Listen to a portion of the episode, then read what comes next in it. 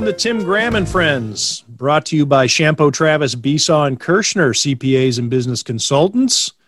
Back for the tweener episode, tween Christmas and New Year's. The Bills are 12 and 3 after beating the New England Patriots in Foxborough. They have the Miami Dolphins on Sunday in the regular season finale with some things to play for, depending on what you think about seating. We'll talk uh, with Gerald Dixon about resting starters, and we're going to talk to Joel Stanishevsky about how to bet on teams when starters may be rested, getting into the philosophy of how you handicap this uh, week 17. I am Tim Graham of The Athletic, joined again by my two biggest F's. Matthew Fairburn, also the athletic, and Jonah Bronstein of Bronstein Manufacturing. And uh, where are we here? Heading uh, into uh, the last Tim Graham and Friends brought to you by CTBK of 2020. How's everybody doing? Ready, ready to turn the page on on 2020. Ready to ready to see what this next year has in store. 2020 was a real kick in the nuts. Well, it was good for the Bills. What about? I mean, sure was. I mean, Bills fans are going to remember 2020 fondly. And uh, well, who knows? Maybe it helps Good. them overlook all the all the uh, bad things that happen. Um, it was good for UB football. One of the best years they've ever had. Yeah, that's true. UB football. It's a good, yeah, good football year in Buffalo. Um, with the exception of the high schools, I suppose. What happened in high schools? Let's just do a let's make this comprehensive in terms of football. What was the most notable Western New York high school football happening? Well, nothing. They haven't played a game. I mean, is there anything got moved to the spring. like somebody signed to go do this? well, I mean, Jimmy, Jimmy Scott is a Give player. positive. Jimmy Scott is a defensive end linebacker at St. Francis who is signed with Tennessee. He transferred over from St. Joe's. He hasn't actually played for St. Francis yet. But other than that, you know, the season got postponed to the spring. A few players went down to other states to play in the fall, uh, including Connolly Cup winner, the quarterback from St. Francis, Jake Ritz. And it's really been a big nothing. They didn't play seven on seven in the spring. There hasn't really been football practices. There's been a little bit of informal training with your quarterback guru or your uh, personal trainer, but team wise, they haven't. They did do a little bit of seven on seven, I think, here in the fall, late winter, but well, early winter, I should say. But there, there's been no high school football season. There's been no high school basketball season as of yet, and there's only there was a little bit of high school action with soccer and cross country in the fall, but everything else is still on hold. It's been a big, I wouldn't say big nothing because there was the end of last winter, but the year 2020 had very little going on in the high school and amateur sports ranks around here.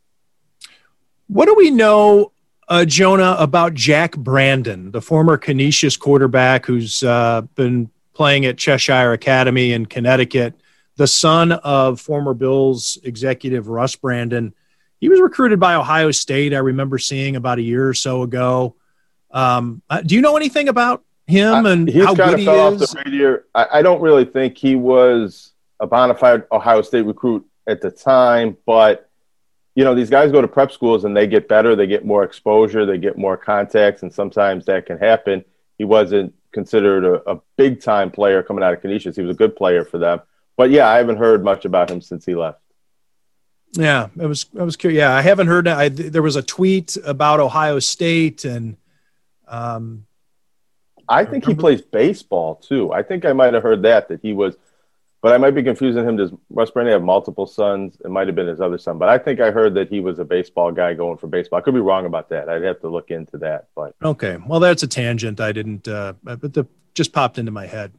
Uh, before uh, we talk to Gerald Dixon and Joel Stanishevsky, I wanted to touch base on University of Buffalo sports uh, hitting the big time. They were uh, each each program, or at least the two uh, men's programs, two prominent men's programs, uh, football and basketball, uh, make an appearance on Scott Van Pelt's uh, Bad Beats on Monday night uh, after the Bills game. And uh, the basketball team, of course, for not being able to cover in overtime against Syracuse after covering almost the entire game. And then Marshall's inability to take advantage of uh, of UB, leaving them an awful lot of time on the clock at the end of uh, the bowl game there. Anyway, uh, Jonah, we'll, we'll take them one at a time. Basketball program. Uh, Syracuse coach uh, Jim Boeheim says he'll never uh, host UB at the Carrier or whatever they're going to play ever again because of too much trash talking. what did you take away from from Jim Boeheim's UB experience? Well, he must have bet the Bulls and they didn't cover for him, and that bad beat has he's still smarming over it a week later. Uh, Jim Boeheim went on his radio show and said Buffalo won't play there again because of trash talking and not accepting the loss and you know not kowtowing to King Boeheim the way he wants to. I, I took that as Jim Boeheim uh, is always whining about something, and this was what he decided to whine about on that day. I think if UB doesn't play at the Carrier Dome in the next few years, it has more to do with the fact that they almost won the game and that they had won the previous time they played there two years ago. And I think that is a bigger concern for Boeheim. When they schedule non conference home games, you're not supposed to come in there and beat them. So I think that then there's other schools. There's Niagara has already played there the last two years. They'll probably keep playing there, I think, in the future with Greg Paulus. Canisius, Reggie Witherspoon has had a good relationship with Jim Boeheim over the years. I think those are more likely scheduling partners. is another good team they could play. So I think that yes, if you want to play Syracuse, if you're another New York State school, you have to show them the proper respect. And I think maybe UB didn't do that to Jim Boeheim's liking, and they probably will have a hard time scheduling Syracuse in the near future. It could come up again. I also think that they probably wouldn't have played that game if it wasn't for the certain scheduling restrictions that came about because of the pandemic. I think UB winning there two years ago probably put them on the no schedule naughty list for Jim Boeheim, but there were limited options with travel and quarantine and, and who could play non conference games where and when this season. And ironically, UB has had to cancel the last, the next two non conference games because they started having positive cases coming out of that Syracuse game. But that game was played this year, and UB was up by 16, I believe, in the second half before they ended up losing by 10, I think it was 10 points in overtime you would know because of the bad beat. I forgot exactly how that played out in the score. I don't recall what the what the spread was. Uh, I know Syracuse had 107 points. I'm trying to think what UB had in that game. Actually, it's right in front of me on my computer. Um, 96. so they lost by 11. What do you think about the rest of the Big Four and what's going on there, basketball well, wise? So far, I, think, I mean, we're, we're well, it's early yet. I think it's about the same as it was coming into the year. Bona and UB are pretty good teams that can, I think, UB isn't the favorite in the MAC, but they can contend to win the MAC. Bona probably won't win the Atlantic 10, but can be one of the better teams in the Atlantic 10 and maybe be in play for an at large tournament. Neither one has had kind of the marquee non conference wins that you need to get into that discussion and that might be more important this year. It might be less important. It's a little hard to gauge because everybody has different non-conference resumes, and who knows where we're going to be come March in terms of comparing teams and who's played how many games and who's played fewer games. Canisius and Niagara are not in that mix at all to be, you know, mid-major teams that you would watch for the postseason. They could be competitive in the league, but so far neither one of them has been that great it's been a lot of on and off with cancellations and things like that. They have neither one of them have played very many games. Niagara is a very experienced team. I think at some point they could maybe make some noise in the Metro Atlantic Conference. Canisius, I think, is a little more talented than they were last year with some of the players they've added, a transfer that's gotten eligible, Malik Green. But they had two blowout losses against Monmouth this week. And I don't think they're one of the stronger Canisius teams that we've seen in recent years. Although I think by the end of the season, by the time they get to that tournament, MAC tournament at the end of the year, I think either one of those teams has a chance to make some noise, but I wouldn't, I don't think they'll be high seeds or teams that you would expect to win the tournament. I think, in, and in the Big Four, the best team I think with a chance to play in the postseason is the UB women. They've been playing pretty well. They've, they've had a few MAC games. They haven't had a lot of non-conference games, but they have. Dyaisha Fair is one of the best guards in the country, maybe especially at the mid-major level, could be the best uh, guard. There's a mid-major player of the year award that she's going to be a candidate for. and they have other good players. Summer Hemphill is a all conference player who's been hurt, hasn't played a lot yet, but when she comes back, she'll help them a lot. They have a transfer that got eligible. They have a new player coming in from Australia. They have a lot of talent, and the MAC and women's basketball is a multi bid league. At least it has been in recent years. And you don't, it's not win the tournament and you're in or you get nothing. If UB is one of the top two or three, there's been years when three teams have gotten in. I think two years ago, they have a chance to play in the NCAA tournament if they keep playing as well as they have been playing. Jonah, I just noticed something about your place. Uh, do you the tree growing in the hallway? Yeah. Do you move that to I do. It's so we can't see what's side. going on in that room? Uh, yeah, I did that once, and I thought, yeah, kind of. I don't know if that's distracting back there, and then I don't worry about what What goes on in that room that you don't want us to see? What is that? Uh, really, I mean, that's my kitchen. There's usually a lot of kind of junk strewn about on the tables and the floor there. I don't know. I never really know where to put that tree. I feel like that tree is a nice kind of background piece. It is. It's good placement. Really known where to put it. I like it. I just noticed it. How long is You it? want, you want the whole tour of the room? sure. Look at that. Oh, look at that. That's unusually that that you wouldn't you wouldn't think that's a bachelor pad. Oh, yeah. What does that mean? Uh, usually it's uh, you know you got No things on milk on crates and uh, yeah, you know um, Pink Floyd the wall poster hanging up, maybe some uh, you know bags of chips laying around, empty two liters. Yeah, well, sometimes we have a little bit of that. I guess I'm a little, I wouldn't say self conscious, but I'm conscious of not having garbage in the background for these Zoom calls and stuff. So I'll clean up sometimes if I see some stuff. And also, you know, I don't have it so you can see all my junk over there. I kind of, this is an intentional position. I wanted everybody to see all these books that I've read, how erudite I am, but you can't really see the titles back there. That's the problem. You put yourself in front of a bookshelf and you block all the books. I gotta like Yeah. duck to Nope. show because I'm smart. I read books. No books in this house. What about books you've written? Shouldn't you put those behind you? Hmm. I need to work on that. Yeah. What about that? All right, UB football. Uh, bounce back from an upset loss to Ball State in the MAC championship game to win uh, another bowl game, two in a row for Lance Leipold. I don't know. Do we want to put a bow on UB football here before we uh, hear from Gerald Dixon?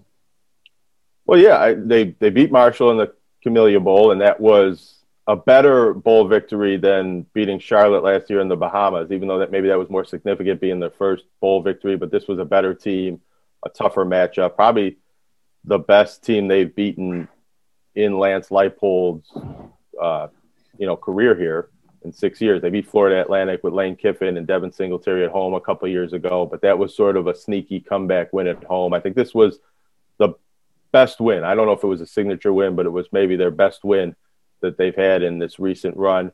And yeah, they finished six and one. It's disappointing that they didn't win the conference championship. It's disappointing that they didn't finish the season ranked in the top 25 and some of the things that would have happened and the attention and the mystique of having a perfect season that would have happened if they had won that one game against Ball State. But I think if you said at the beginning of the year that they're going to be six and one and win a bowl game and be on the cusp, close to being a top 25 team, you would say, great, that's a wonderful season, especially at the point in August and September when they thought there would be no season and that they were ranked for two weeks and had that kind of attention and won six of their seven games. This has to be considered one of the best seasons in UB history. Maybe it can't be put ahead of another season when they won a championship or another season when they played more games and it was a full season. Jaret Patterson wasn't a finalist for the Heisman. He wasn't a finalist for the Doak Walker Award. He was on various All America teams, first or second team. So there was a lot of things to celebrate with this UB season, but it, it kind of, there was a bit of a cap on the excitement when they didn't win the MAC championship, and it prevented the final record and the final uh, resume from being quite as impressive as it could have been. In the top 25 ranking, because if they win that MAC championship game and the bowl game, then they're probably 21, 22, somewhere in there. Yeah, and then you're if you're ranked at the end of the season, you're kind of ranked all off season. You're a team that maybe people have their eyes on to rank in the preseason top 25 next year. You're considered a top 25 program now for six months when there are no games, and I think that would have been very big for their just from a marketing standpoint and, and, seeing where this program is. Now, you still get some of that from saying we were in the top 25 for two weeks, but it's not quite the same thing. It's not like the basketball team that finished the season ranked in the top 15 or top 20 a couple years ago. It's just, it's kind of a little bit of a level before below that. All right. Well, let's get to some Bills talk. I know there are a lot of people out there that want to uh, get caught up on the state of the Bills where they are heading into the playoffs, uh, whether they should rest their starters, uh, what the benefits are to that versus trying to play through the finish line and maintain whatever psychological and physical momentum uh, heading into the playoffs. And uh, we're going to talk to Gerald Dixon about that first. But I want to let everybody know that Chiampou, Travis, Besaw, and Kershner CTBK specializes in maintaining a human connection and takes a bullish approach to their clients' goals and visions with a no surprises billing policy. For assurance, accounting, taxes, litigation support, advice on acquisitions and mergers, or practically any other business operations, you need to call CTBK for a consultation at 716 630 2400. That's 716 630 2400. CTBK, over a quarter century of proven accounting and business excellence for Western New York and beyond. Um, guys, let's talk to Gerald Dixon.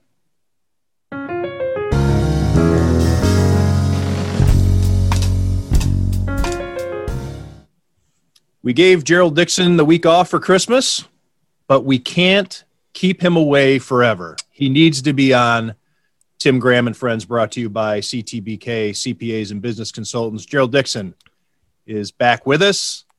And uh, so much to talk about, even though things are settled with the Bills um, in so many ways. We know that they've won the AFC East. We know that they can do no better than a number two seed and no worse than a number three seed. Uh, but with one game to go, and the Dolphins needing to win to get in, uh, it's uh, they're going to get the Dolphins' best shot Sunday in Orchard Park in the regular season finale. Uh, Gerald, I, I, guess I'll just leave it open ended like that. The state of the Bills right now, heading into Week 17. What are your general thoughts about where things are after this curb stomping they administered in Foxborough? And um, the mood that you sense with these guys. They look like they're having a lot of fun. They look pretty loose, but does that raise any concerns about being too loose heading into the play? I don't know. I'm just throwing a lot of different things out there because I think that's the luxury of covering a team that's this good is you can get into these types of things because they have taken care of their business so far. Right. And um, I'm just happy to be back. I got that week off. I thought I got fired on a Christmas holiday, but I was reassured that didn't happen. So I'm back on. But no, you, you look shaved? at the. Did you shave? No, nah, I just shadowed it down. So Stacia told me last night she she wanted to see the shadow, so I just brought the the we'll call this a two o'clock shadow. All right. Call it out. Yeah, I couldn't pull it off as as well as Matt with his full beard, and I and I didn't want to get into the whole conditioning and that issue with Jonah. So I went ahead and just shadowed it down and just call it a day. And you see like how I'm, bad it is to be totally clean shaven when you look at me, and so you wanted to avoid that. Nah, you know, okay. So I wanted to be right in the middle, so you didn't have to say anything about it. So I wasn't clean shaved. I didn't have the full grown man facial hair, and I wasn't offending Jonah by shampooing my beard every other day. so I'm fitting in all categories right now.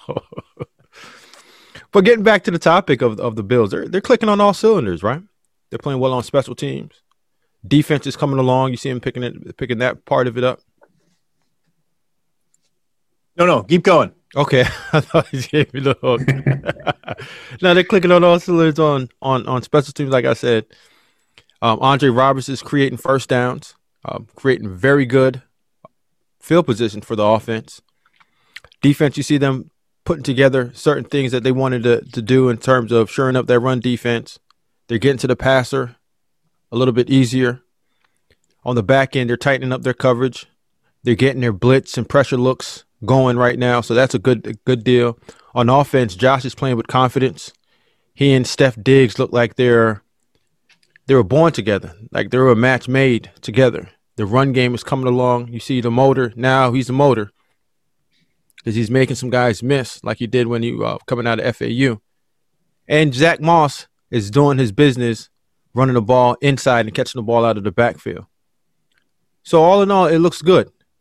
I'm not really worried about how loose they are because they're a young team and they're still trying to figure themselves out. And at times, you can be too tough on a young team and stress this no fun zone. But in today's age, that's what these young people do. So you have to allow them to be focused the way they get focused, and as long as they know what the business at hand is. I had to excuse myself there for a second uh, because we were talking about, or at least we, I don't know that the phrase was actually used, but it was clearly references to Jonah's philosophy, his no poo lifestyle. And uh, this was a uh, I received uh, from my sister in South Carolina. She sent a made a big box that had a bunch of like family games and snacks and things, and it was a great Christmas gift. And it's not doesn't quite it's not exactly the right phrasing, but we went from being uh, talking no poo to stack the poo. It is a like Jenga. It's a Jenga game, yes. So do you pull the poo out?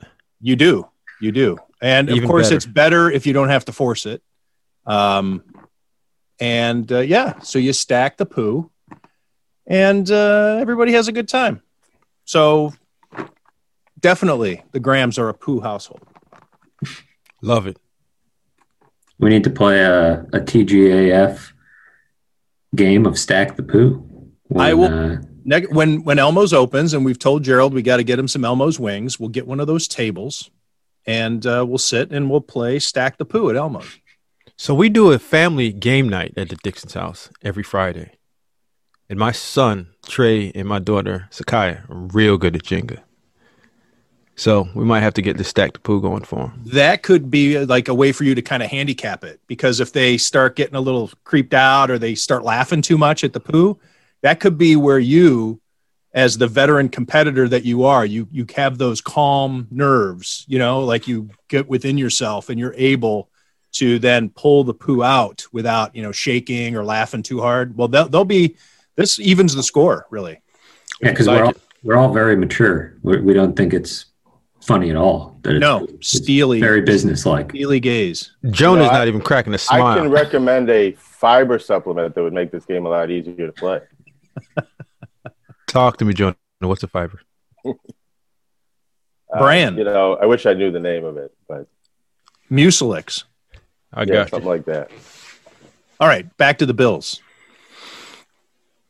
Matt, you have uh, you always seem to have these uh, off the top of your head, and where I struggle with them, the different matchups that we're looking at, and we knew uh, heading into the Steelers' final game against the Browns, which the Browns need to win. The Steelers don't; they're obviously in.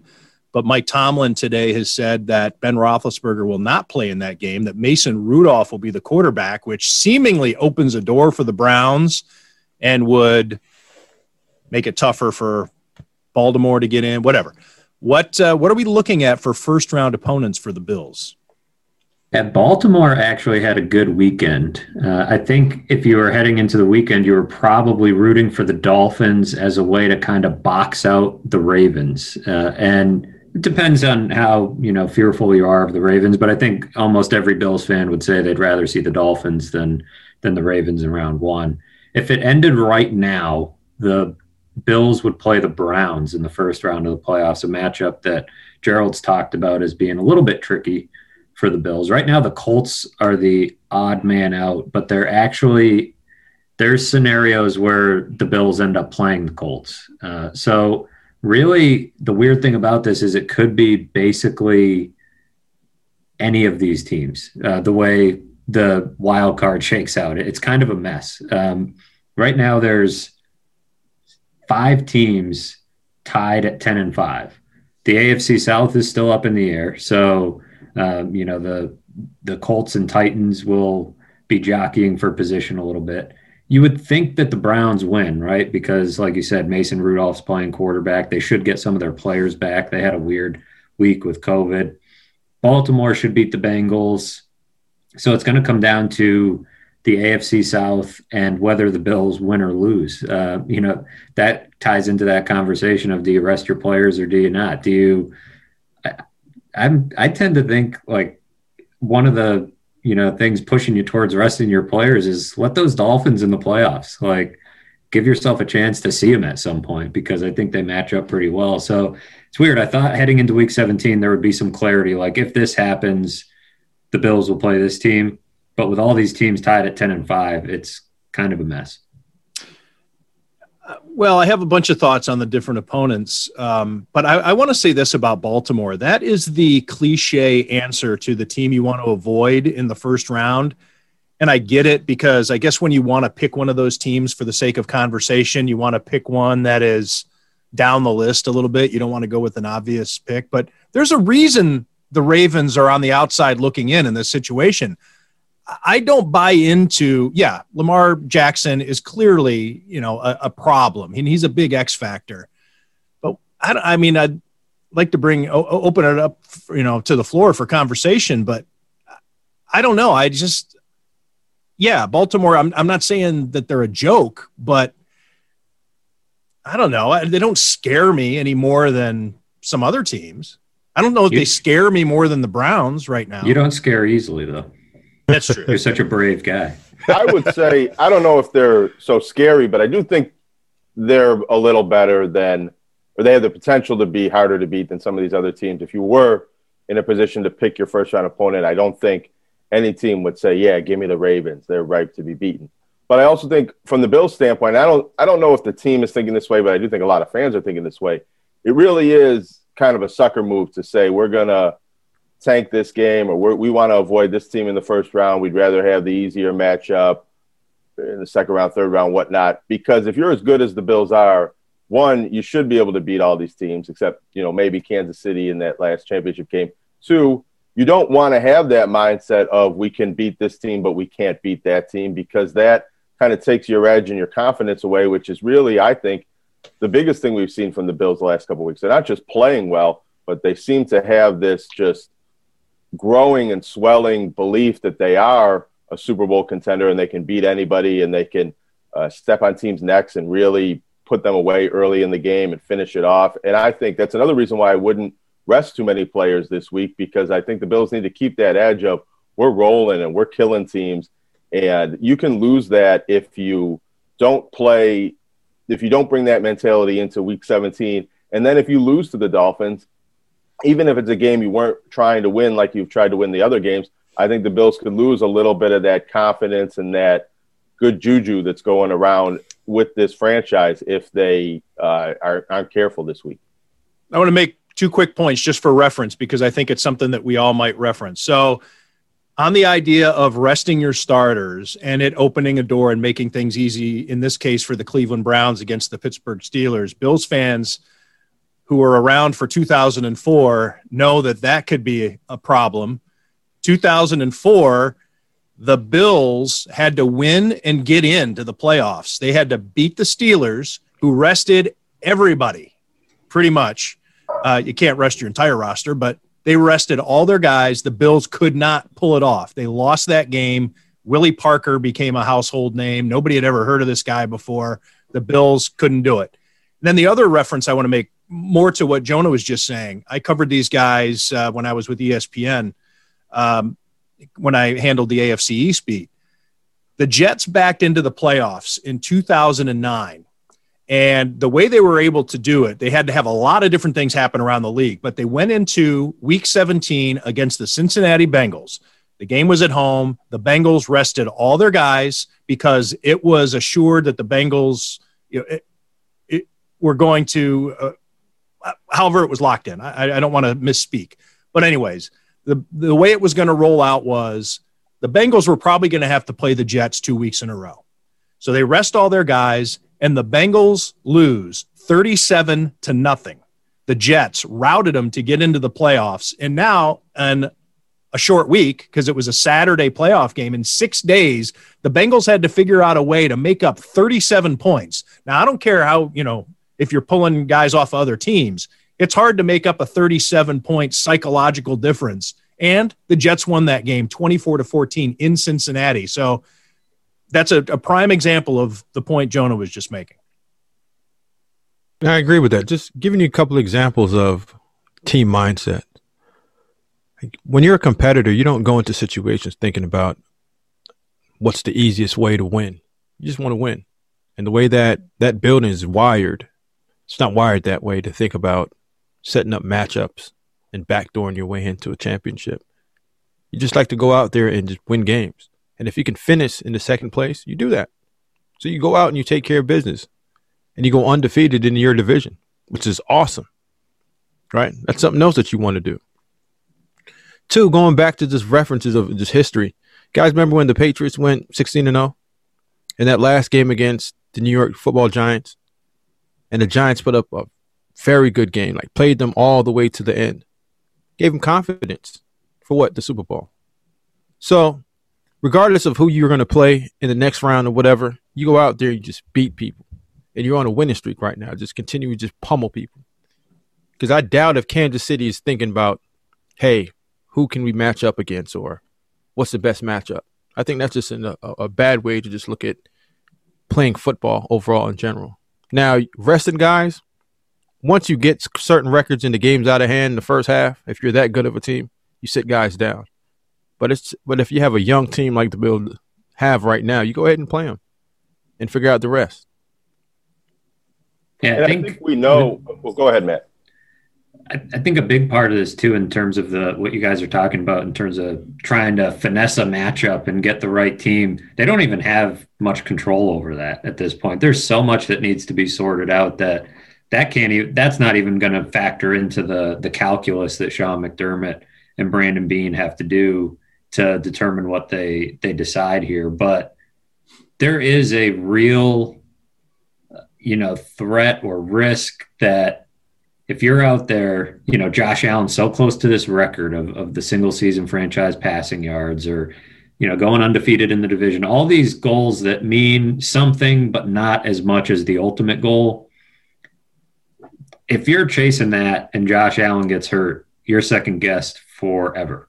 Uh, if Josh Allen can't play in the first round of the playoffs, everything that happened this season essentially goes to waste. So I think for certain players, and I think to Gerald's point, this is a team that could just play the first half of this game and have a big enough lead where they don't even have to where, where, they get the best of both worlds. They win the game and they can rest some guys. They got to rest Josh Allen for the whole fourth quarter against the Patriots. So there's some of that that's mixed in here, but the the risk of injury is real. We saw Stefon Diggs leave that Broncos game early with a foot injury that turned out to be nothing uh, to worry about, but we saw Josh Allen get twisted up against the Chargers and a different Cole angle. Beasley on Monday night. Cole Beasley leaves the game on Monday night. Not they are as one of the things they have going for them right now and why they're probably going to be a trendy Super Bowl pick.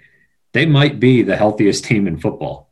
They have hardly any of their significant players out for a, a legitimate portion of time. Cody Ford is really the only one that you can point to.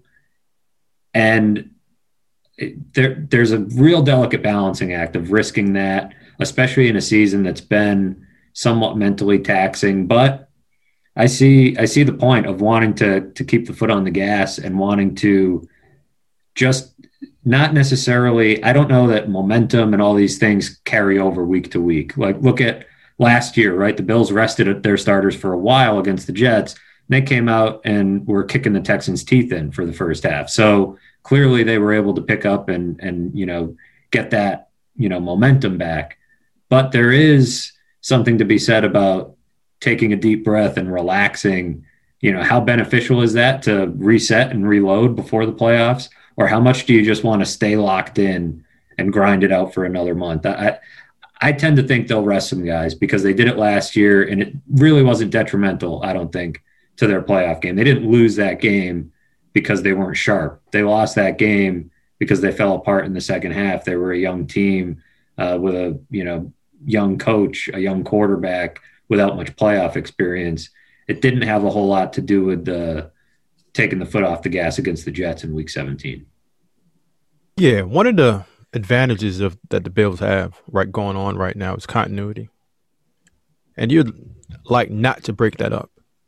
And football players are just creatures of habits, right? You go into a week, you prepare the right way, you play the right way, you get warmed up. Um, everything that you do is a set schedule. I always thought that once I broke my schedule, of any of any sort, I was thrown off. Like if it's a bye week, you already have your bye week planned out. Resting a young quarterback or young player, I wouldn't do that. I'd let him go out, get warmed up, play a, at least two or three series, and then bring the, the, the backup in. Now, when you're looking at the Cole Beasleys and the Steph Diggs, now you gotta you gotta massage that out a little bit because you have more depth in that in that department. But when you have a young guy that still needs to throw the football and still need to make proper decisions, in certain situations you still want to see it play out. You go ahead and let him go through that and pull him out. And he has to be a professional too and understand the importance of his health to the team. And don't put yourself in harm's way. It's also not a meaningless game quite yet. The, the Bills still have that number two seed and a home game in the second round to play for, depending on what Pittsburgh does. Uh, somebody texted me last night and said he thought staying healthy and resting guys was more important than having that home field in the second round. And I wouldn't agree with that. I think as much as Pittsburgh is struggling, you still would rather play them at home than go to Three River Stadium. And any team would rather have a home game in a different type of season that would be very meaningful for the fans and ticket revenue and things like that. So I think as long as that's still on the table, the Bills still have something to play for and still have some motivation to win that game also, there's Miami, and there's a little bit of that rivalry coming back, winning that, sweeping the division for the first time. And I think it's been 30 years, close to 30 years. I don't know how much that really matters to the individuals with the Bills, but for the franchise, I think those are things that are significant to be able to check those boxes. Oh, it means a lot. You want to control and dominate your division. It means a ton. That's the first thing you have to do. You have to win your division. You win your division, then take the next step. But I don't. I don't think Ben Roethlisberger's resting. I think fellas, he's hurt. I think he's really hurt. Well, that's an excellent point. Uh, he has been playing questionably for a month now, and he found a way to wake up in the second half uh, over the weekend. But yeah, I, I, think it's yeah. Why put Ben Roethlisberger out there if you don't have to? What's That's more also important a team to the that Pittsburgh? didn't have a bye at all. Correct. Correct. So Yeah. they need to right. manufacture some sort of rest because they didn't have it in any capacity. They had like Funny, a half bye, but They don't really you know. talk about that. You haven't heard the Steelers mention that they haven't had that bye. The head coach won't allow them. They're not wired that way. the Steelers have to be thinking too, and you you break, great point, Gerald. That I, I think it was lost on me uh, until you just said it. Um, you know, the Steelers. If if you're the Rooneys, if you're Mike Tomlin, if you're anybody in that locker room, you'd say, guys, what's more important, guaranteeing that we have a home playoff game in the second round or healthy Ben Roethlisberger in the first round? You're taking the healthy Ben Roethlisberger ten times out of ten because Otherwise, you're not guaranteed to even make it to the second round anyway. So I'd rather play on the road with Ben Roethlisberger in the second round than with Ben Roethlisberger at 80% at home uh, in the second round. Um, what do we think about the Dolphins? And uh, yeah, we know that Tua Tagovailoa is uh, has been named the starting quarterback for this last game, but you have the offensive coordinator Chan Gailey and the quarterback Ryan Fitzpatrick, of course, the Buffalo ties.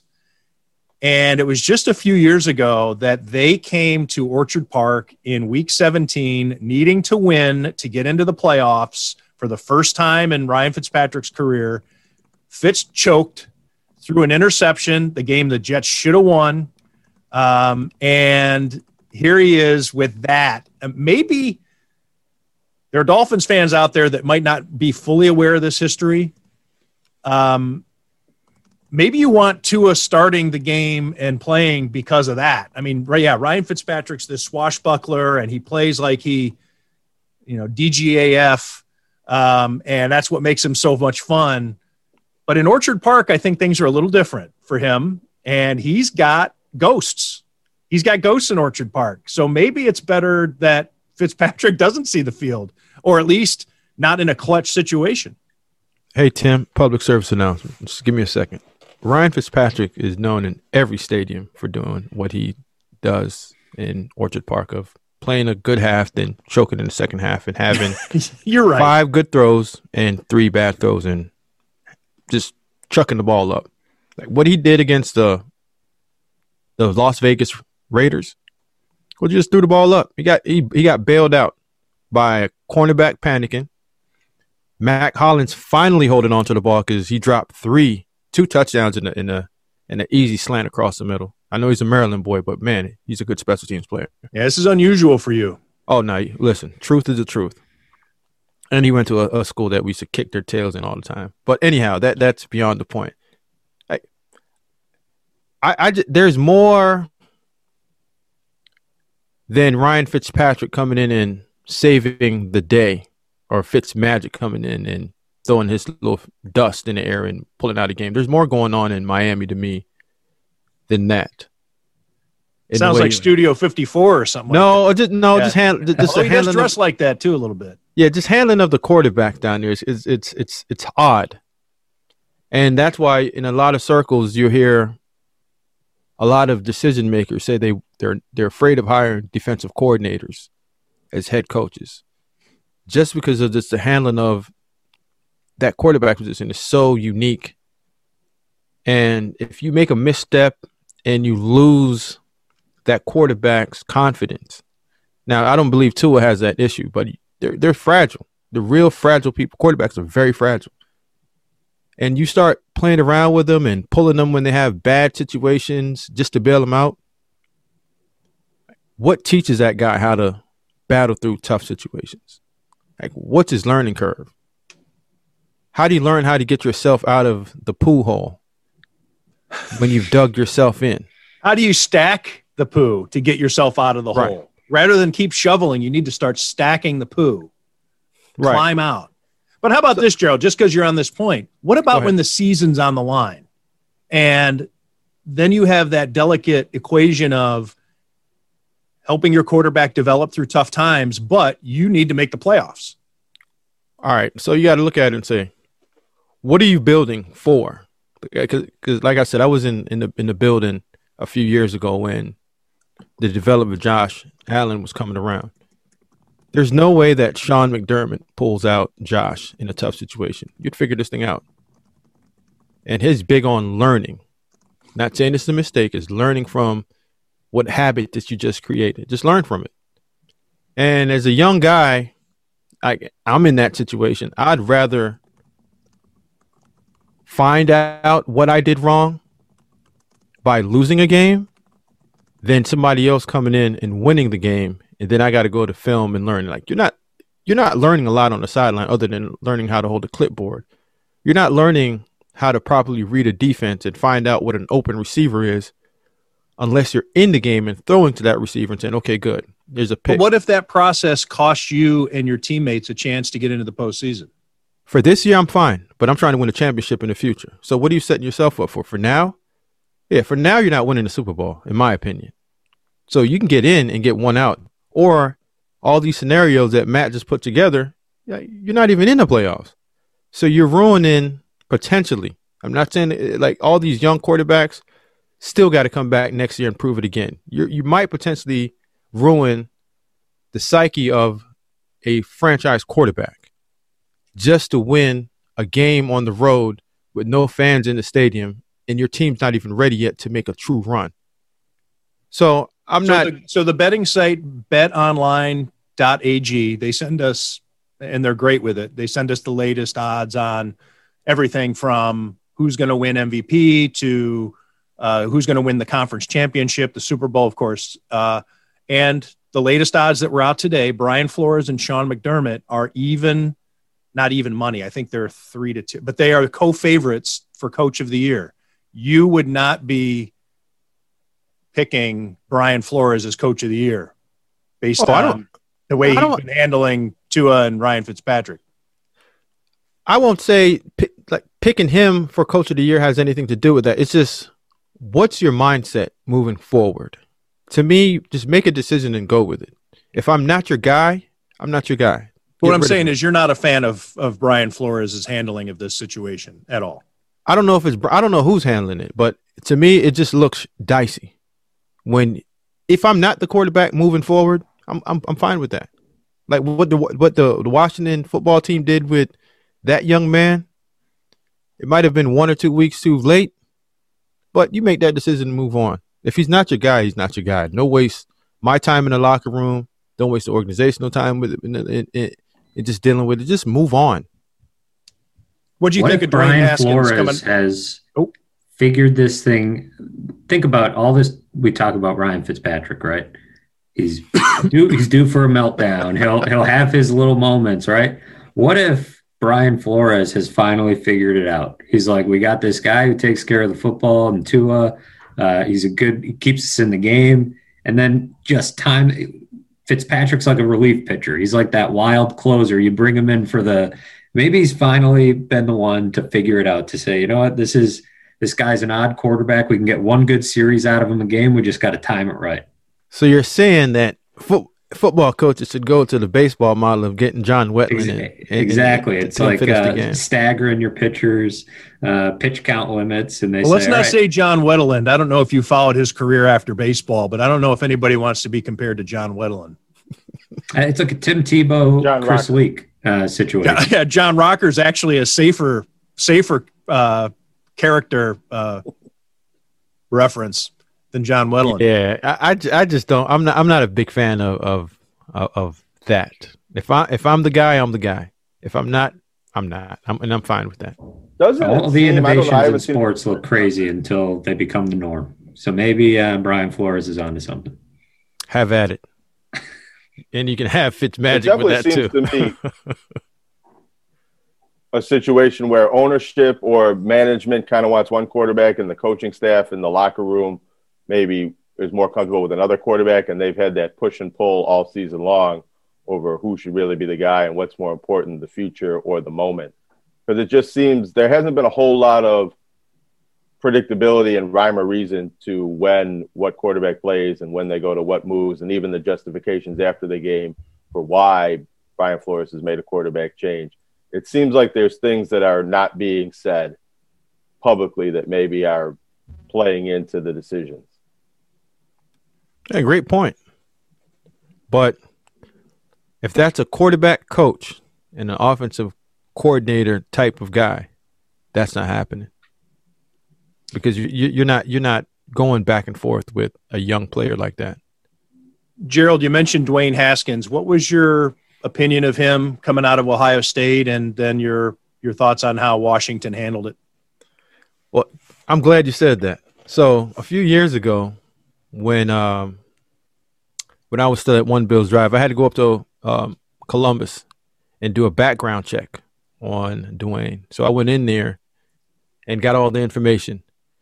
So when I was digging and doing all my research, my big brother Omar Evans actually trained him coming out of high when he was in high school, and Omar's big brother, we call him Black, but Shawn Springs, which is like my third big brother, actually helped Dwayne get down to Maryland from New Jersey. So I got the entire makeup of the kid. And when you started digging, you, you saw that he's not he's not mentally strong. And going into Ohio State, that was always the message. Like he's not ready yet to truly be the leader of a team. And his teammates weren't fans of his. In high school, in college, they just put up with him just because he was really good. So when a guy like that with a bunch of different like quirks and he's not truly confident and his leadership skills are questioned. When he's when you hand him the franchise keys to that car or that house, whatever way you want to look at it, yeah, I don't know how well he's going to sit back and make true decisions for the team and think of everyone else other than himself. So, if you really did your homework on this young man, you knew that he did not have franchise quarterback makeup mentally to handle tough situations. when there are tough times. How does Ohio State go from Joe Burrow to Dwayne Haskins? Meaning they had to make their choice at some point. They went with Haskins. Joe Burrow transfers out, uh, ends up at LSU, and now looks to be the a prototype NFL quarterback. Dwayne Haskins is out of the league. Well, what did Joe Burrow end up doing? He left, right? Yep. Um, and when you look at whoever was in charge of the Ohio State Buckeyes, go back to Florida and you look at the history of that when that person left. So when one guy leaves and another guy comes in, there's some dirt behind it. There's some a little bit of murky water.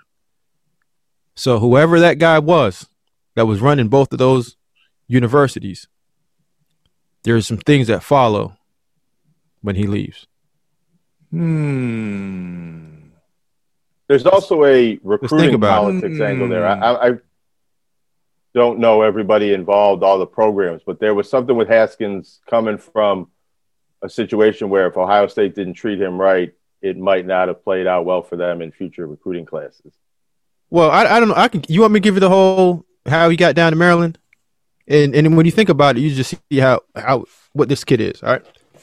So he's from New Jersey. So Shawn Springs' kid and and and Dwayne are friends. Shawn Springs, the former Ohio State defensive Correct. back, long career in the NFL. Silver Spring, Maryland, Springbrook High School legend. So Shawn gets Dwayne down to Maryland because he could not cut it at quarterback at his high school in New Jersey. Flat out. Nobody's going to say that, but I'm going to tell you. So he goes down to Maryland. He does a whole tour of private schools. So you got DeMatha, Good Counsel, all the better ones. He chooses Bullis. That's the worst one at that time. Why? His sister's a thespian. They have a real good program, and they can get both of their both of the kids in. So they're there, but why would a kid that's so competitive go to the worst school? You'd rather say, you know what, I'm gonna go play at Good Counsel, and really make it happen, or I'm gonna stay in New Jersey, and whoever this kid is that's supposed to be better than I am, I'm just gonna beat him out. So he leaves. He's committed to Maryland. Things didn't happen there. He leaves and goes to the Buckeye country. If you're that talented, why aren't you starting over? Was it JT Barrett at that time? I, I'm Yeah. not sure. I don't. I don't. It was remember JT, it- right? Yeah. So think just if you think about it, JT starts over this kid not because he's more talented, because of his leadership skills.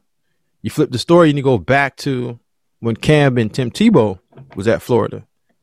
Tebow starts over Cam because of what leadership skills.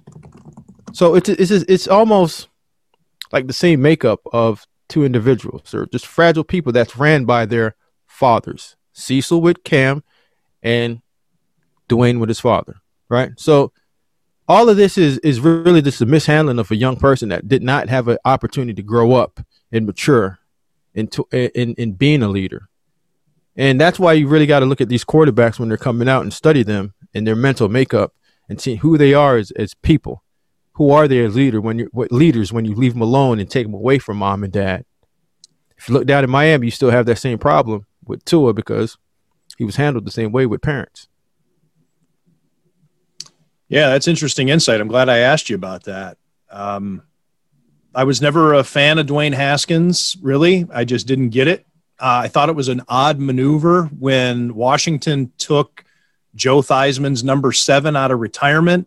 I mean, I don't know. I mean, you do that for special players. I'm not talking about Joe Theismann's seven, but when you take a number out of retirement, Right. yeah, I know OJ's 32 uh, and Senorise Perry. I mean, the Bills wanted to move on from that. That's different. Yeah, yeah, Joe yeah. That's a- that's a Theismann is deal. considered one of the great franchise players uh, in Washington. And for a guy who wasn't even necessarily expected to start as a rookie and there were question marks about him, I mean, I don't know. It just it just always seemed weird to me. But then again, that's the Washington franchise. That's the Washington football team.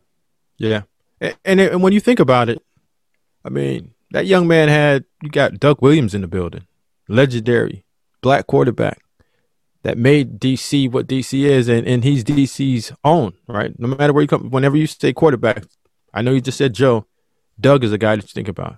Super Bowl MVP. And I'm pretty sure Doug spent some time with this kid, put his arm around him, and tried to help him. But once you're so far gone and you're led by somebody else that wants your career for you instead of you wanting your career for yourself, and that's I'm not saying that's parents driven, but sometimes when you don't want for yourself and you don't want to have a true career, you just want to be a face, a number. Rarely do you see a quarterback around the offensive line and the offensive line tell him to shut the heck up and get away. Like he sticks his hands out in front of guys and they just slap it down. After a game last year, I think he was taking selfies on the sideline. Like, like you don't do that. And I remember the the comment that Ryan they made in that in that in that building, and he just wasn't ready. He wasn't ready to come in and lead a team. And I and just playing one year of college football and not showing true leadership, you got to really look at that and see is, is that person ready to come in and lead your organization? Amazing mm-hmm. that a guy like that still ends up going in the first round. Like you said, if uh, a lot of teams don't do their homework, uh, and yeah. they end up repeating the same mistakes. You, at that position, you really have to dig and find out what the kid's mental makeup is. Well, how about this, Gerald? How much of it do you think is not doing homework versus ignoring the information that you have gotten? Because I bet you that happens a lot too in scouting, where you fall in love with a guy or you see something about him and it clouds you from the other things that you learn. Um, how many people knew or had the the intel on Dwayne Haskins? Maybe not to the you know down to the you know the the granular aspect like you did but knew that maybe he wasn't a leader and had kind of tr- had tried to slither his way through the system and take the easy way out but says we'll fix that or or, or they just discount it and say but look at what look at what he does with xyz well i always go through the whole mantra of thinking like when people show you who they are on a consistent basis that's who they are and a lot of people are, are afraid of, of facing the facts and they hate guilt instead of the truth. Like someone hates feeling bad about a situation instead just going with your gut and say, you know what, that's just not right. And when you're looking at it and say, you know what, I need a franchise quarterback, I need a franchise quarterback, everyone believes if you bring a person into a building that you're going to change them. I disagree with that wholeheartedly. If you bring a person that's willing to change and has a proper mindset into a into your building that has a real good cultural aspect to um, help them and develop them and cultivate them to a leader, you might have a guy. But when a guy has shown you that he's not truly competitive, like he's the most talented guy on a football team, but still not playing just because his teammates truly don't believe in him. And the only time that he does play is when there's nobody else there and he puts up real good numbers and he's a guy. And when if you watch football and, and, and you look at a quarterback in the pocket, you can tell a lot about their makeup, how tough they are, how scary they are, how willing they are to try different things. For example, look at Josh Allen in the last two, let's say since he's been in the league. When he first got in the league, what did he do soon he saw pressure? Got up out of it and ran, like scared. Year two, you saw him sitting there a little bit longer. Now he's calm. It's like he's listening, like you said, listen to Frank Sinatra music in the pocket. Feet's calm. He's throwing shoulder shakes. He's still playing around with the football, but it's not chaos around him because he feels comfortable. He's he's comfortable with himself, and he's not a fraud. When you're a fraud and you're in the pocket and you see someone like a color change in front of you, you start running and you throw away the ball real quick. And if you cut on Dwayne Haskins' film, that's what you see. You saw that in Ohio State. You see that with the um, Washington um, football team. And that was my biggest issue watching him on film. If the pocket ever got dirty, yeah, he was terrible. Go back and look at the Purdue game when he when he sucked. He's a seven on seven quarterback, and hopefully, I he, he gets it and someone gives him a chance. But I don't know. He didn't seem real remorseful when he got cut. Would he be an XFL prospect for you? Yeah, he's talented. I mean, you, you got to understand what he is. You can't give up on the kid, but is he going to give up on himself? Does he want to change that? Is someone in his corner telling him like, no, Dwayne, you're wrong. What you did was wrong. If there's not a person telling him that, then I don't believe he learns. Can he come out there and play? Sure. I mean, we had 12 gauge on our team, and 12 gauge has his own issues. Not as bad as, as that kid, but he's very immature. But he's grown, and you have to have people around him to help him out. And 12 was willing to change. I don't know if this kid is. What makes I a hear, guy uh, like Cardale Jones go in the fourth round and a guy like Dwayne Haskins go in the first round? Uh, what the coach says about you. One guy, it's you know he's talented, but he's immature. The other guy is we don't like him, and just gives a whole bunch of negative, negative, negative, and people just write him off. But one guy actually won the national championship for you, and one guy couldn't win the national championship for you. So it it, it was really when you break them both down, Dwayne's a better thrower of the football, but that not that far off. One guy's tougher. 12 gauge is tougher. And one guy had a little bit more, it was negative comments, but the way that they were skewed was these these things can be fixed. With another guy, it was it was danger, danger, danger. Don't even look at him because he's going to come in and ruin your entire building. I hear uh, Hudson Fairburn getting after it. Yeah, he's riled up. What's the uh, mailman showing up over there, or what's going on? I don't know. Could have been. Yeah, I don't know. Sometimes we took him for a long walk this morning, and sometimes he's still just. It almost fires him up even more for the rest of the day. Maybe he needs to go out there and stack some poo. Yeah, probably. Sunny day like this, he's just on alert, ready for everybody's walking by. He's just he's protecting us. He's protecting Tim Graham and friends, making sure He the is, show can go off without a hit. he is one of the best Fs uh, of Tim Graham and friends. He's on the team for sure.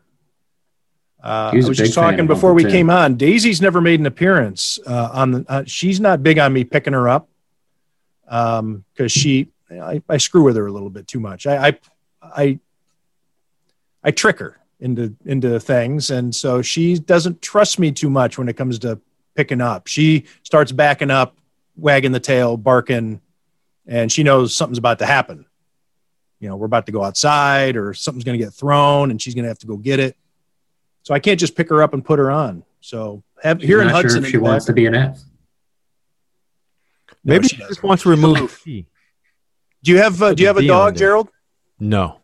So my oldest is allergic to dogs, and yeah, I'm not a huge dog fan. I have gold. I have four goldfishes though. Oh, Yeah. Yeah. Much quieter. Do you name your goldfish? No, the kids do that. So let me tell you the story behind that. Because these go- goldfish just kind of pass through. They don't. Nah. Uh, They've been around for about let me see how is it three and a half years now. no kidding. Yeah, I, I do a pretty good job. I do plants real well, and, and and I can keep goldfish for a long period of time. That's impressive. Three and a half years. Yeah, yeah, yeah, yeah. They're they're on. Uh, some people say they're on steroids. I got them lifting, squatting, benching, feeding them raw food. If you come over, telling you, they're huge. One of these days when I clean, I got to clean the fish tank. I'll let you see it next time.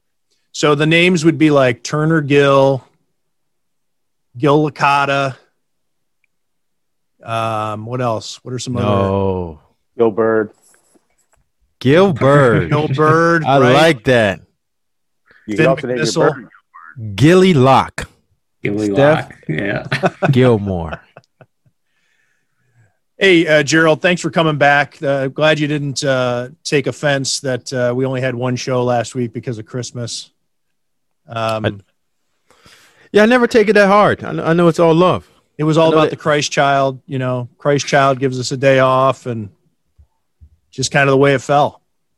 I'm I'm still waiting on that gift. Still waiting on that gift. It's Elmo's. It's Elmo's wings. I got You're just gonna have to wait. Like my There's a son couple- PlayStation. We had big drama at the Graham household this morning. Oh, uh, boy. We got an alert that PlayStations were available at Amazon, and within five seconds we checked it and they were all gone. Interesting fact, Tim. I've never owned a video game system.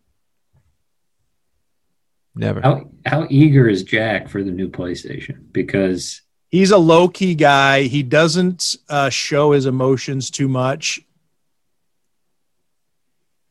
I don't know. I think he's, you know, I we tried to make it up with other things to open on Christmas morning. He knew he was getting it, and the fact that his friends don't have it, he knows it's not like Dad's, you know, a hump dropping the And, ball. yeah, he knows that it's tough to get. So he he got the heads up. He got the Call of Duty for PlayStation 5 and actually considered like maybe I'll get the PlayStation 4 because it might be a while. So that showed a little patience. Don't you Uh, have the PlayStation 4? We have the four, yeah. Okay. Yeah, I because tell you what, you can't hide. You can't hide money. that's can't right. hide. That's right. Tim's Can't. Tim's rolling it over. Rolling, smacking it. What on now? I feel like this this like makes me, you know, this makes me feel old. But what is the difference? Like, what is what makes the PlayStation Five so much better than the four? I feel like I would have known this when I was your son's age, but now that I'm grown, I feel I'm not entirely sure. You know, the graphics are a little bit better, um, but I think it's set up for what do they call it, 4D or something like that. Um, the the the higher got a four, definition. you got a 4D TV over there too. Um, mm, I don't think so. I don't think so. Um, and I think Man, like that's memory. Oh, the other cool thing about the PlayStation 5 is, which they haven't had this for a few of the editions of the PlayStation, you can play all the previous PlayStation games on it. So you can play your if you were a fan of a PlayStation 3 game, you can play it on the PlayStation 5. All your four games are going to translate. Used to be you get a new one, you had to get all new stuff. Now it's um and then there are other things that you can do on it, like you get Netflix on it, you get Hulu, you get. I mean, you have to pay for the, but it's a chan it's a it's a receiver, also. Um, but no no video games. Did you play them? Did you play them in college, Gerald? no, Like in the dorms? Nothing. no. What about when you would have been on one of the NCAA games, right? Yeah, You didn't No. play. You didn't check out yourself on NCAA. yeah. I checked my. been? I checked out what my ratings were, but I didn't. I never got into it. How'd they how'd they treat you? Pretty good. I was okay. I was all conference twice. I was okay. The only year that we really sucked was my sophomore year, where we were ranked two and went out to UCLA and got drummed. The reason why we got drummed, Tim, we rested players in the spring. Oh, Mike. Dubo, Mike Dubose wanted to get ready for the regular season instead of just beating us up and just kicking the crap out of a young group of guys. Too much video games, not enough practice. No, too much patting on the butt and too much head of boys instead of spiking the butt and getting after it during the Stacking spring. the poo. stacking the poo, right? stacking stack 'em. stacking workouts like the poo. Yeah. Did, uh, but you don't remember what your rankings were on the game, like your ratings. Uh maybe 89, maybe 90. Oh, I was okay. Tim, I was okay. I was okay. I was okay. He had played football once or twice before. Yeah, and- yeah, yeah, the, yeah. The I was, uh, ratings adjusters knew it. yeah, Were you ever okay. in Madden? Um, I might have been. They go deep on the on the rosters these days, and I, I feel I feel like you were probably uh, maybe you were on there. What we I bet I- you I- can look it up. I know. Khalil I, Mack's ratings were awful. In fact, that's the urban, well, the legend, right? Is that, and 46. Jonah probably knows this story better than me. He wore number 46 because Right, 'cause that, was his rating original in, in the NCAA game. when he was like a freshman practice squad player. But yeah, Yeah. yeah, I never got into it. I, I I I saw a lot of fights and a lot of craziness happening, but I, I never got into the whole Madden and PlayStation nonsense. But here, I, I did beat somebody out of of PlayStation one time, just shooting dice, and I ended up giving the PlayStation to my little brother. So he came down for the spring game, and I was like, "Hey, Rick, I got a, a PlayStation for you." He's like, "You don't want?" it?" I was like, "Nah, you can have it." How'd you get it? I was like, "Don't ask." But now he knows. What's your biggest win on uh, with uh, dice? Ooh, what are you talking about? Like at my apartment or You well, you the tell me. You tell me. Oh eh, no, no, I'm talking about it. home- Uh, a private game, not not in a casino. That doesn't count. Boy, I'm talking clickety clack. there was. Let me see. Orange Bowl were c- probably like three, three, four thousand at the Orange Bowl. My freshman year. That's a Tim. good chunk of change. That's got to Yeah. be a recruiting violation. That's Tim, gotta I be was some on sort of Tim. NCAA vi- not a recruiting violation, but a All right, so Tim, my in my four years at Alabama, we got put on probation twice. so people have money. I never called home. I've never once called my parents and asked them for a dime. It was the other way around. Never, never had a problem with it. And, and I like, I like gambling, like shooting, like rolling dice is all right. So I, I beat this one. so one of my buddies, he was on a golf team. He always tells the story whenever I see him. Austin, I wouldn't even say Austin's last name. So he comes over, kid from Mobile, golfer. So he looks more like you than me, Tim. So he heard about. so he hears about all the the dice game that happens over at apartment 321. That's what my uh that's what it was called. I'm married now, so I can't give the real name of it, but it's apartment 321. 321. So we hung out with a, a, a lot of the guys weren't that weren't supposed to be on campus, but they found a way over to 321. The locals, what we call them. And he heard about a, few thousands getting thrown around, a few hundreds, let's say a hundreds, a few hundreds getting thrown around. So he wanted a part of it. So he comes over and he's like, Hey, Smoke, can you teach me how to shoot dice? I was like, No problem. So it's like, Where are they? So as soon as he walked into my bedroom, I had him on top of like the ledge of my door coming in. So I just grabbed him, pulled him down. said, All right, just put your money down. He said, uh, I don't know how much. I said, "Uh, Put whatever you want down, and I'll teach you how to play. Long story short, he left out here with a $400 lesson.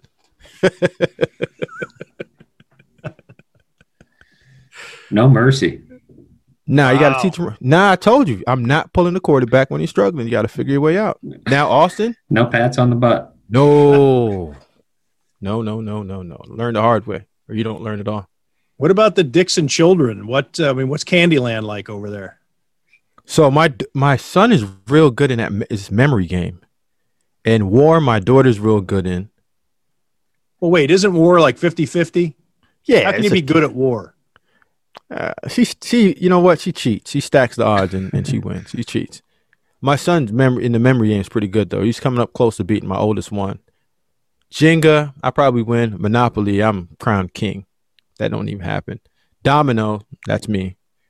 Um, spades. There's been a lot of spade games with money. I'm pretty good at that too.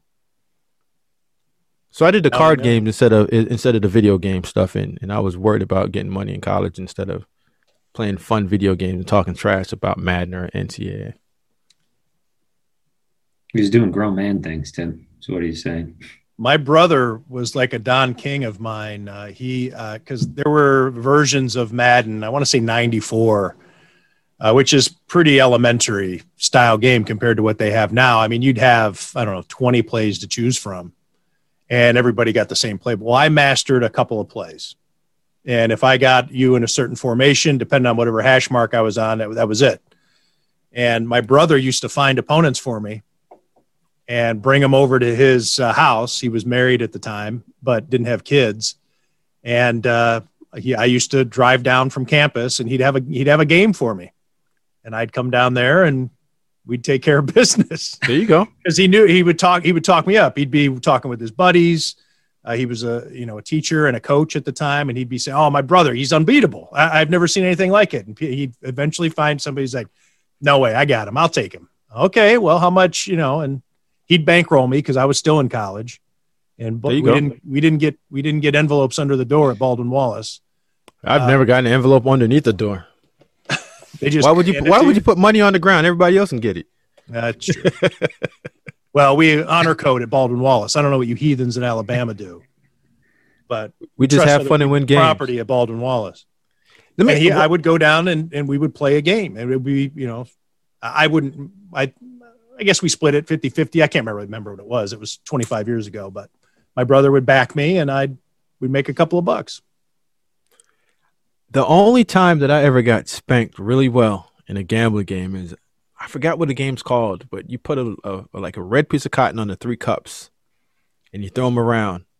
I, don't know what that game's called, but Mo It was Williams. Like a three card Monte type thing. Yeah, but it was under cup. Some old country boy stuff. Uh, Mo Mo Williams, you guys, Mo Williams, a basketball player, uh, that was with the Cleveland Cavs, played at Bama. Ah, Mo, Mo's right. I think he's a, yeah, the basketball player Mo. So Mo comes down with one of his buddies, Tracy. Never forget. I, he beat me out of like three, four hundred bucks that day, and it's I think it's called tops. He was just rotating it around. He's like, all right, you pick one, you get the money, whatever. But he was cheating. And I figured out how he was. He had long fingernails at like this pinky that he was cupping the the cotton underneath of it, like this little red cotton, cupping it. So I called him. I said, Hey, listen. He's like, All right, don't worry about it. I'm Mo's boy. I'll give you money back, but everybody else is not getting cash back. So shout out to Mo for, for bringing him down and, and, and keeping me even with my money. But Mo made a few million dollars. Mo need to give me back some percentage or something.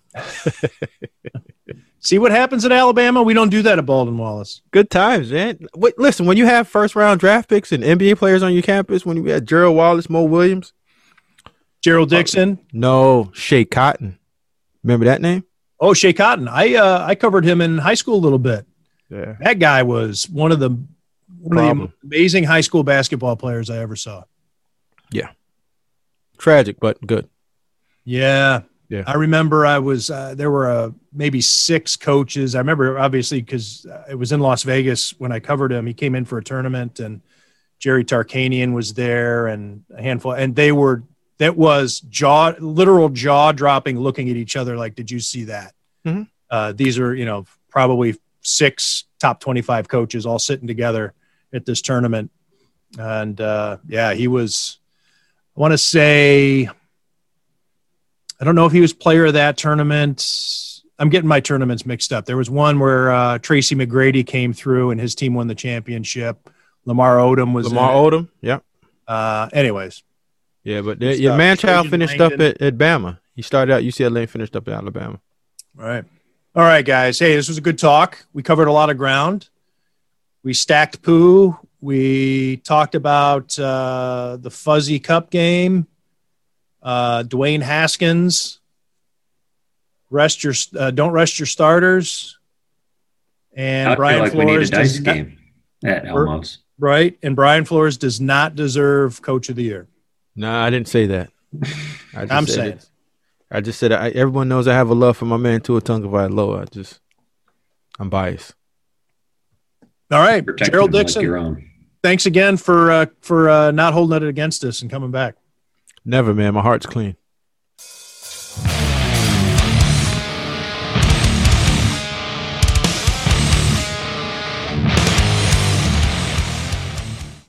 With us now is the end of everything lead singer, Joel Stanishevsky. We've been talking about you and the end of everything on I don't know how many episodes in a row that I forget to tell people that, you know, if there's anybody listening for the first time, that you're not just a lead singer of a of a hardcore metal band. Uh, you actually have expertise in this field. Yeah, You know, not, yeah. like I'm inter- uh, yeah, I'm, this is just the guy who, guy who sings in a band who wants to talk about the Bills. Joel Stanishevsky. Yes, he's the lead singer of The End of Everything. Uh, and his Vegas band is uh, getting some run uh, lately. Hopefully, uh, that the clubs can open up and uh, you can do uh, do some shows uh, as God intended. Yeah, let's hope so. But uh, his uh, his other line of work is as a gambling analyst. He's a former handicapper uh, and odds maker out in Las Vegas for a number of years, and he's uh, been a, a regular on the Tim Graham show, as it used to be called, and now Tim Graham and Friends, brought to you by CTBK. Um, and uh, Joel is coming through, and he, as we're heading into the regular season finale. Joel's record is 26, 15, and 5 on the year. That's against the numbers, the spread, the total, whatever, what have you. If you've been listening to Tim Graham and Friends, brought to you by CTBK, and placed $10 on every bit of uh, Joel's suggestions, then you have made a tidy sum Yeah, when the uh, course of the season. right before we uh, started talking, I was actually doing the math on that. So if you were a hundred dollar better, one ten to win a hundred, um, and you followed those bets, you'd be up a thousand fifty right now. Now there were a couple of money line bets in there too. Do you, are you, Yeah, yeah. we- we- I know. I, I, know. I've I've been a little. Uh, I've gone money line a couple times. I bought a half a point a couple times. So that was just going if that was a one ten to win a hundred. So we'll That's- even cut off a hundred or so dollars. So you're still up nine fifty if you uh, if you play along with me. So And you don't even have to go to an illegal bookie. If you're listening in Western New York, which is uh, Joel's native uh, community, he's uh, from Sloan. He went to St. Joe's Collegiate Institute. He went to Buff State before he moved out to Vegas, which is the tie into the to the TGAF um, franchise. Uh, then um, you can go and bet at uh, the casinos here around Western New York. If uh, you're listening just outside of the New York state line, you can get on FanDuel or or uh, DraftKings or any of these places and um, and bet, and uh, you'd be up that uh, grand. Um, a a good season, a good season, Joel. Yeah, I don't think we kept track the entire season. I think we kind of started in a couple of weeks into the ga- the system into the season when we really started but we following. the show began a couple of weeks into the season Yeah. so we missed the first i think two weeks and so we have you know some weeks you gave us two picks some weeks Yeah. you gave us five picks um, so yeah it doesn't the math doesn't quite work out if you're t- if you want to try to figure out how many bets sometimes joel gives us extras sometimes he doesn't um, but um, whatever winning percentage 26 15 and 5 is i think any handicapper will take that Definitely, for on the record too. This is documented. This isn't that stuff you get on those 900, one nine hundred calls. You know, uh, the guy's al- the guy has, was always coming off a three and zero week. You know, or yeah, four and one with his. all those all picks. those all those um people selling their picks and people saying they're you know they hit 70% or their you know their their five star plays are are you know 10 and 0 in the last 6 months bullshit. It's no they're not. These people are scammers. They're not gamblers. They're salesmen. They sell you you know and, and that's how they do it. They they yes they have some they have knowledge of sports betting of course they do uh, but they're salesmen and they sell you picks. And when you follow, there's probably the number one, my number one most hated uh, sports handicapper is Vegas Dave. And that dude is the biggest fake on the planet. And when you, I know uh, a couple people that had purchased, not personally, second and third hand, had purchased his plays and his plays are always the biggest favor on the board on the money line. Those are his like whale plays, like a minus seven dollar favorite, and you're just like, uh, I don't need to pay you money to to bet the biggest favorite on the board on the money line. It's absurd. Uh, it's it's just yeah, it's crazy. People are crazy with this shit. Um, we need some expertise this week, more so than most. I guess maybe week one, uh, in some regards, is similar, but you have so many variables heading into week 17. Teams that have to win, teams that the game the game means absolutely nothing. Uh, good teams like the Buffalo Bills uh, or the Pittsburgh Steelers, who might be resting their starters. How do you how do you navigate this if you must bet this week or you feel the need or, or maybe maybe it's a good week to bet maybe there's a way to find an angle and you get good value i don't know I, i'm i'm i guess i'm loading up the question for all possibilities yeah, it's it's a really, really tricky situation. You really have to keep really close tabs on the teams and what teams you're interested in betting on, because you have to know uh, what games are significant in terms of getting into the playoffs, adjusting your seating, getting a better spot in the playoffs, or if teams want to rest, or if they even think like if we lose, we're probably in a better situation. We're playing this team versus this team. Um, I, I saw earlier that Ben Roethlisberger is not going to play. It's going to be Mason Rudolph for Pittsburgh. Uh, so that line moved pretty significantly. Uh, so I- think that Pittsburgh is choosing to rest versus trying to get that number two seed. Uh, and I would think that the Bills would follow suit, uh, especially now with the news coming out just recently about uh, Cole Beasley being week to week. So re- he's definitely not going to play. Um, if you're interested in betting, I would go with the games that have significance for both teams. Um, if you're interested in so playing, that a way it's an even playing field in terms Yeah. of the analysis you know you're there are no surprises in terms of personnel Right. Uh, and if you're interested in playing teams that uh, you're fearful of their playing, maybe you bet you bet first half because if the Bills are going to play Josh Allen, he'll play the first half. He might might come in for the first series of the second half, kind of like a week three of preseason, just to stay loose and to do that, go through that whole pregame ritual, starting the game, coming back after halftime type of thing.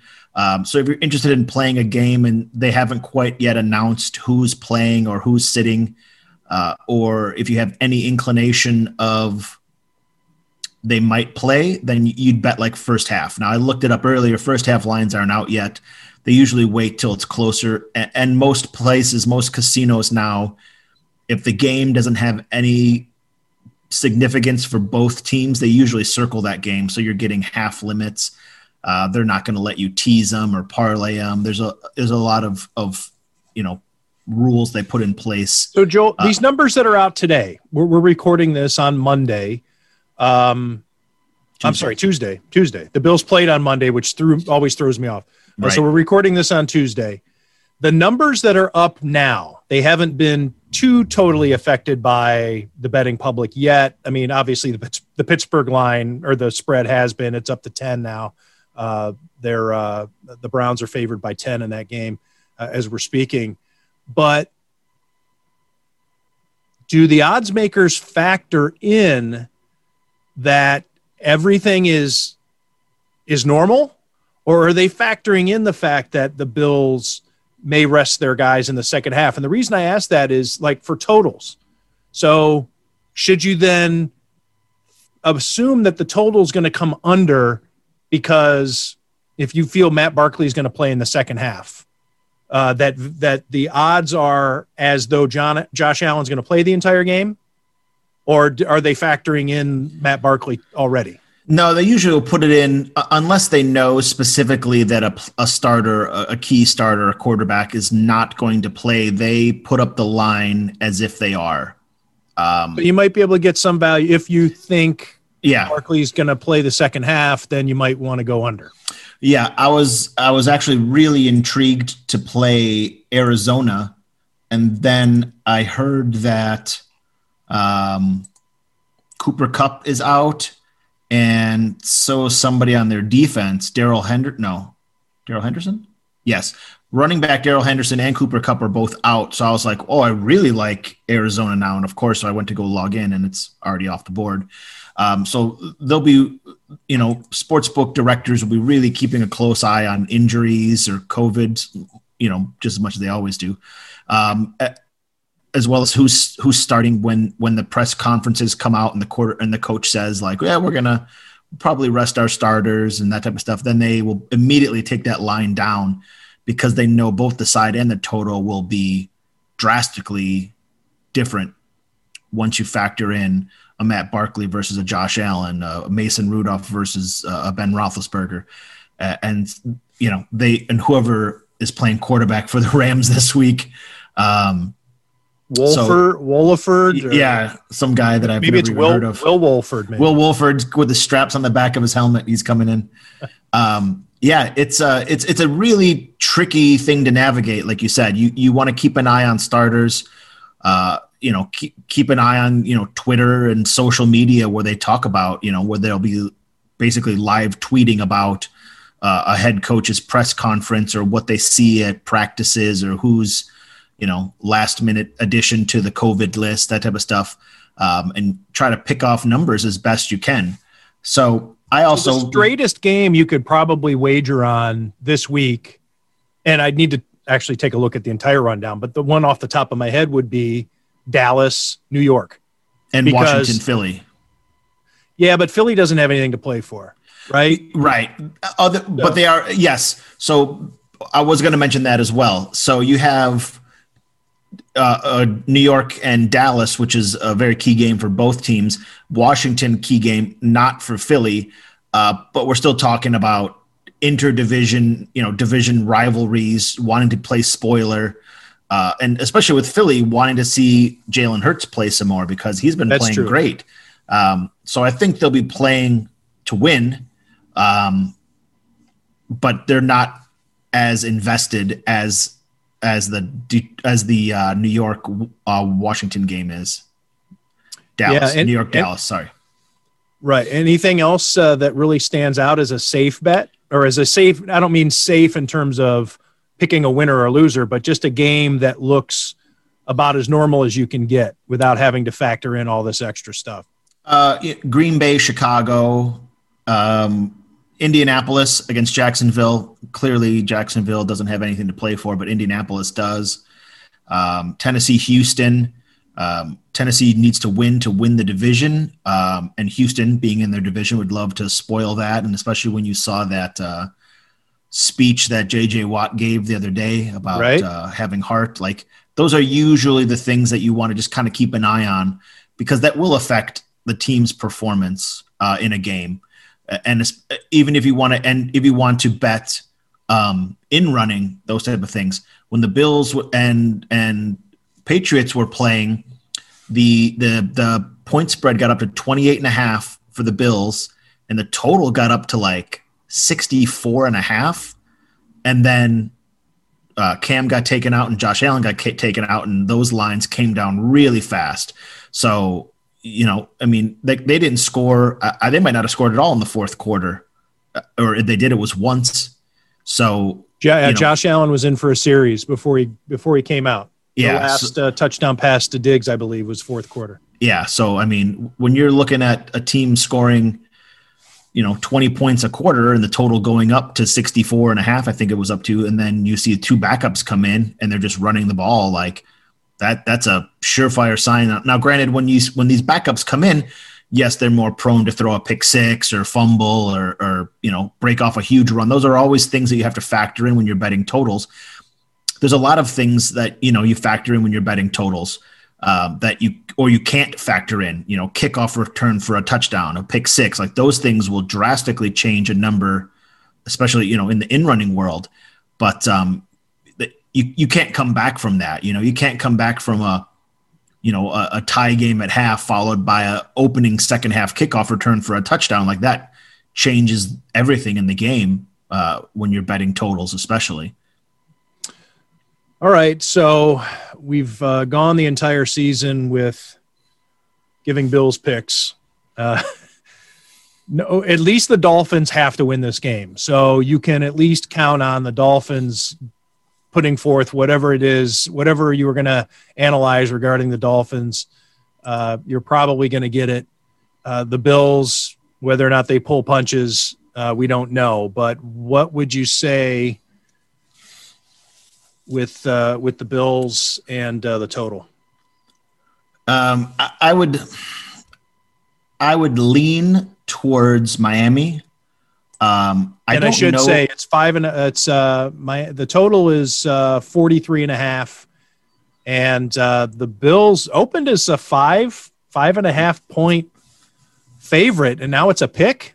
yeah, you can. Uh, Bills are minus one at a couple spots, but a lot of picks. Do you think that's reflective of the Steelers' decision to bench Roethlisberger? Do you think that's Yeah. out, that that now the Bills can can uh, rest their people too? Is that the thinking? Yes, yeah, Okay. absolutely. Um, yeah, I, I would think that. Um, I, I honestly, I was looking it up earlier today. Do you know who we would play in the first round? Would it be No. Cleveland, or we don't know until Cleveland we know is the most likely opponent. Okay, but we don't quite know. It could be, I think, even Indianapolis. could be Baltimore too, right? Yes, yes, yes. Yeah. So it- and and all of those games happen at the same time. So it's hard. I- highly doubt a coach is is sitting there scoreboard watching and seeing, and then he's deciding to call what play he wants to do or who he wants to play, depending upon what's happening uh, on the scoreboard in a different in a different game. And as a team and as a coach and as players, you think that you could beat anybody any Sunday. That's the whole point of of being a professional sports athlete. You you you think you can you're the best and you are the best.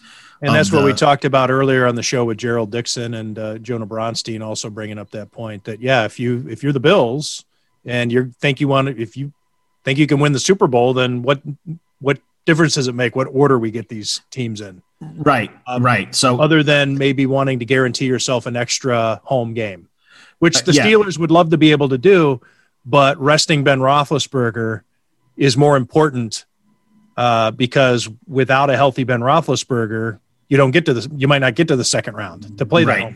Right.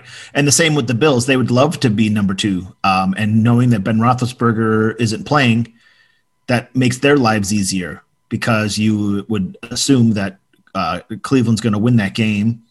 So you think, okay, cool. If Cleveland wins, then we don't have to win. And we want to be two because you want to avoid Kansas City for as long as you can.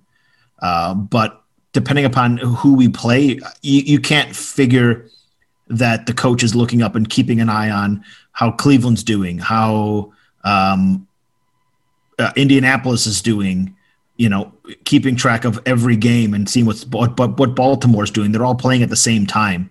So, you know, the Bills are going to play the game the way that they play. They're going to try to avoid injury. They're going to play smart. And I think Miami's going to do the same thing. Miami wants to win, but they also don't want to be, you know, if they're up by 10, they're not going to be playing, you know, to to to step on their, the Bills' necks like the Bills did with with the Patriots this week. Um, so I think you lean towards Miami, um, but if you're if you're betting and you're really interested in playing on the Bills, you probably play the first half of Buffalo. So I have up. I know you look up um, your numbers on on Vegas Insider, and I do as well. Right. And sometimes they don't refresh. Sometimes they're pretty quick to refresh. Sometimes they're a little slower but I saw this earlier and I wonder if it's still the same. Okay, it is. You could go to Caesar's Palace right now and play, according to these numbers, and play Buffalo on the money line minus a dollar twenty, and then you could go to MGM and you could bet Miami plus a dollar sixty, and you could be guaranteed to win money because your plus is bigger than your minus. So it's just it's just free money. If that's what the number is and those are current, you could bet as much as you could get on both and be guaranteed to win. Just free money. Crazy. It ought to be illegal. it ought to be. But um, I, I remember when I was first working in a sports book, I was at the Paris Casino in like 2005, and Manny Pacquiao was fighting somebody, and I don't remember who it was and I remember seeing, looking at the at the screen and seeing that Pacquiao was a dog in one casino and a favorite in another casino, and I was just like, why? I was like asking my my supervisor, like, how is this possible?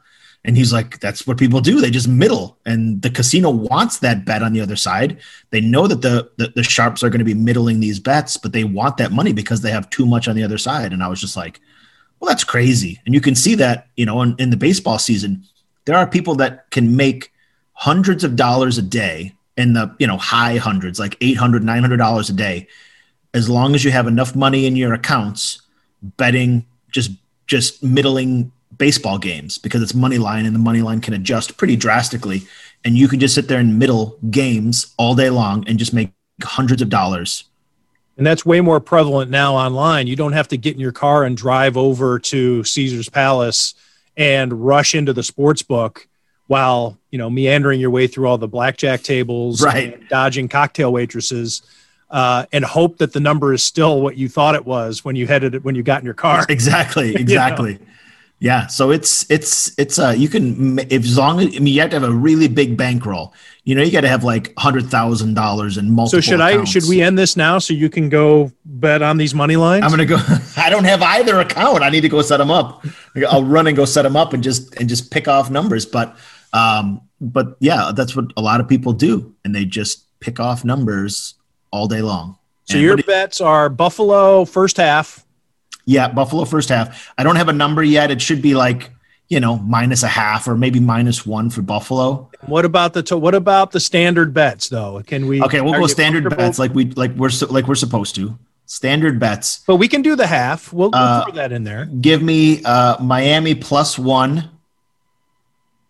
All right. And give me um, over 44 and a half. And Buffalo first, first half. half. Yeah. All right. We'll figure that out uh, once that line is out. Um, and whatever right. whatever Arizona becomes. Do you have any uh, bonus picks you want to do? Yeah, Arizona. Okay. Uh, I don't. That, it's off the board in most places now. Last I saw, they were like a one and a half point dog. Um, it'll probably move to maybe like a pick. Wait, wait, wait. Is Kyler Murray playing? Well, I don't think we know that yet. Hold off then. Hold off. No, no bet. No bet. All right. Yeah. Other ones are, are kind of tricky. I think the Dallas line is a little off. Um, Dallas is a three point favorite. I think that's a bit much. I think realistically, it should be the Giants as a small favorite or a pick at best. But I, I, those are teams that you, they're so hit or miss. I mean, those teams you don't know what the heck they're going to do. So I'm going to lay off that one too. So yeah, that's it. I don't really have much to, that I'm really strongly interested in. If uh, Arizona, if Kyler Murray is playing, whatever that line moves to, I'll, I'll take that for sure. How fat does it have to get before you don't like it? Six. All right. If less than six, Arizona, or if up until six. Yeah. All right. Joel Stanishevsky's on a roll. He's going to have some Bills playoff games to handicap. Uh, can't wait. Week. Can't wait. What a what a time to be alive. That's a first. We've never done that uh, in the entire uh, all the years that we've been together. We have not uh, once had a chance. Or no, well, I guess a home game, I should say. You know, right. a game where you're excited. They should be the favorite. Yeah. You know, a Bills home playoff game where they're the favorite. Not just dipping your toe in and wincing a little bit. This is yeah. should, this is we're we're heading into this postseason with a little more uh, with a bit of a foundation here. Yeah, for sure. All right. Exciting times. Joel Stanishevsky on the line from Vegas. Thanks again. All right. Thanks.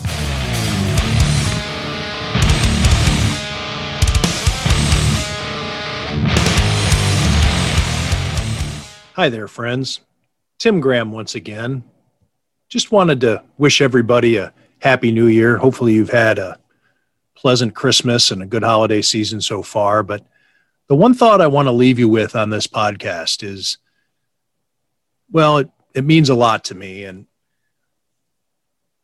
Tim Graham and Friends is brought to you by CTBK, a leading accounting firm with a growing team of accountants and business consultants with roots in Amherst.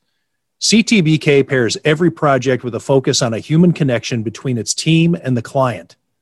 For assurance, accounting, taxes, litigation support, and advice on mergers and acquisitions, CTBK is available and ready to solve any issue your business faces. For a consultation or to request a quote, call 716 630 2400. Again, that's 716 630 2400. CTBK over a quarter century of proven accounting and business excellence for Western New York and beyond. And that's a bit of information we all can use.